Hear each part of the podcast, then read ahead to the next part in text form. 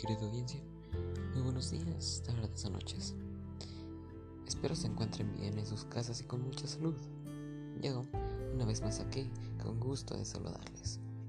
Solo para darles la breve noticia de que por cuestiones adversas no se pudo hacer la colaboración con mi compañero el día de hoy, que se tenía planeada como aproximadamente a esta hora. Entonces, eh, como compensación puede que mañana, que si no me equivoco es